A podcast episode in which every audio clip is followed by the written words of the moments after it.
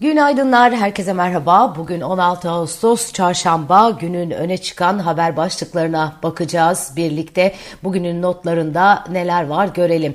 E, piyasalar tarafında FED tutanakları e, bekleniyor. FED tutanakları e, bugün e, gelecek. E, tutanaklardaki olası yönlendirmelerin varlık fiyatlamaları üzerinde etkili olabileceği konuşuluyor.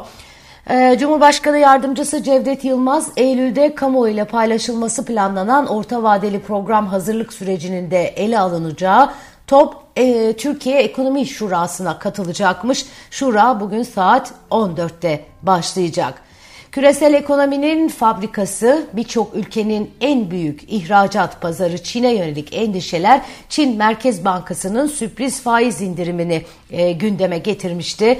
E, sürpriz faiz indirimi yapmıştı Çin Merkez Bankası. Petrolde e, şimdi 90 dolar yönünde hareketin zora girdiği söyleniyor.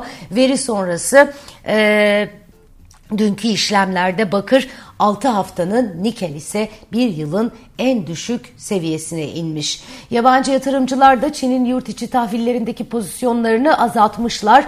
Ülkede yabancı yatırımcıların yurt içi tahvillerdeki pozisyonları Temmuz ayında düşüş gösterdi deniyor. Çin ve Amerika arasındaki faiz oranının farkının e, faiz oranı farkının açılmasına ve Çin yönetiminin yeterince ekonomik teşvik tedbiri ortaya koymamasının e, yatırımcıları hayal kırıklığına uğratmasına bağlı olarak yabancı yatırımcıların elindeki yurt içi tahvil miktarının düştüğü söyleniyor. Bugün içeride konut fiyat endeksi açıklanacak. Ee, Türkiye Cumhuriyet Merkez Bankası tarafından Haziran ayına ilişkin konut fiyat endeksi verileri. Yurt dışı piyasalarda küresel büyüme görünümü açısından önemli veriler var bugün. İngiltere Tüketici Fiyat Endeksi kamuoyuna duyurulacak. Euro bölgesi büyüme ve sanayi üretimi verileri açıklanacak. Biraz önce söylediğim gibi Amerika'da gözler FED tutanaklarına çevrilmiş durumda. Bugün açıklanacak FED'in toplantı tutanaklarının varlık fiyatları üzerinde etkili olacağı öngörülüyor. Ayrıca Amerika'da sanayi üretimi, kapasite kullanım oranı ve inşaat izinleri yatırımcının radarında olacak.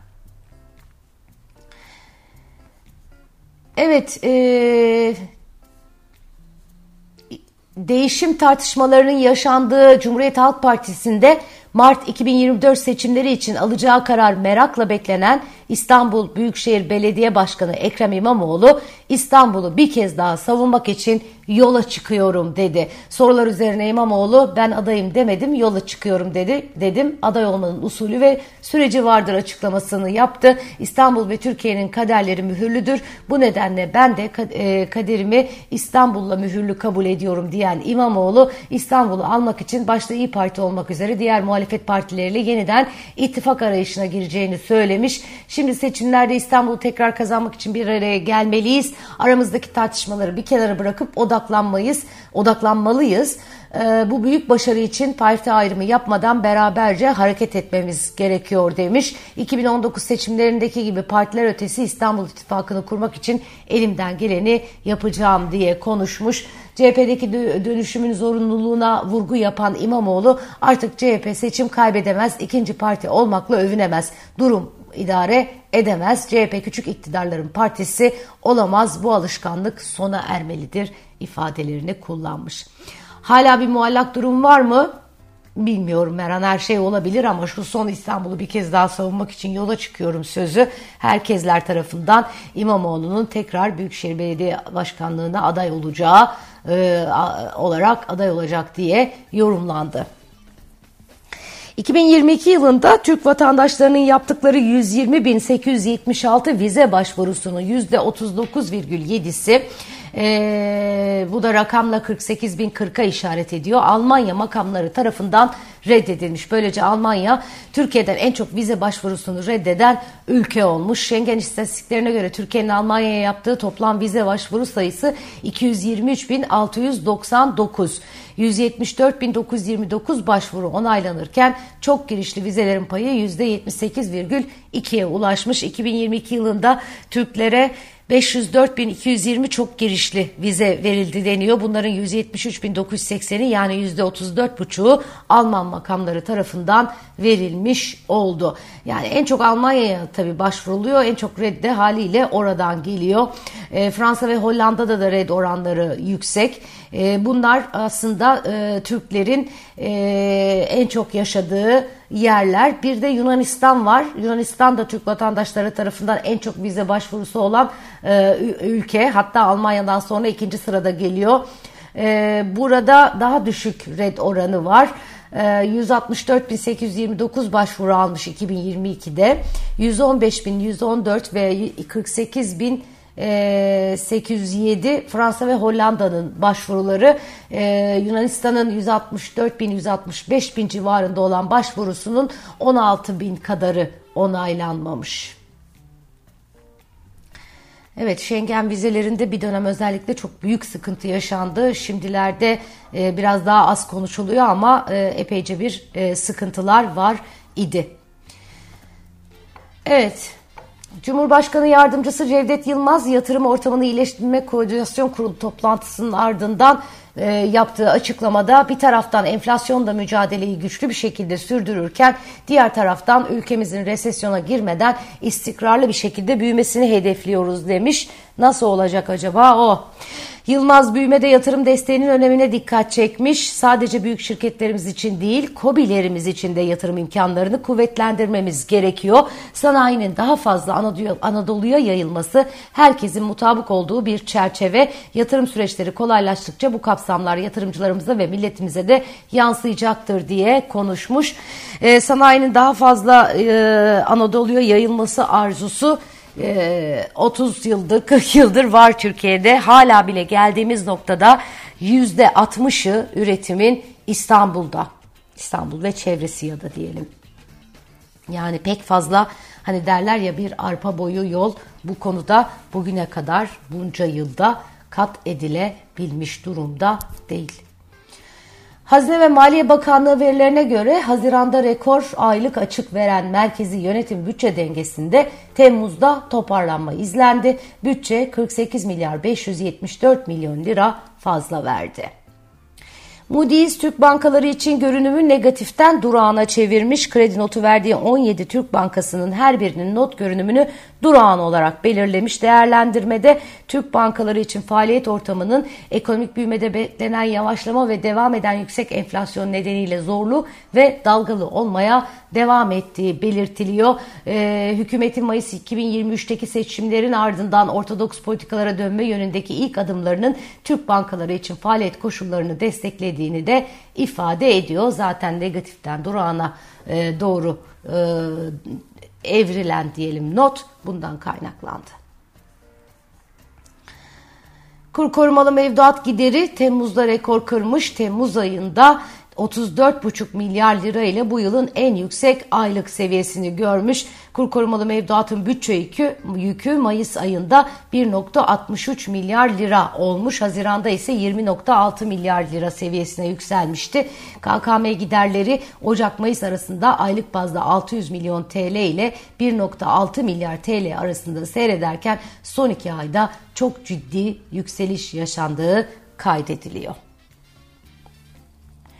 Bu rakamlar e, aslında e, gerçeği, bekleneni tasdikler nitelikte kur korumalı mevduat uygulaması e, bir an açıdan fayda sağlarken diğer açıdan zarar sağladı. Hani ilaç gibi yan etkileri vardır ya ama bunun yan etkisi biraz daha tescilli idi zaten. Şimdi o yan etkileri görmeye başlıyoruz, görüyoruz da diyebiliriz.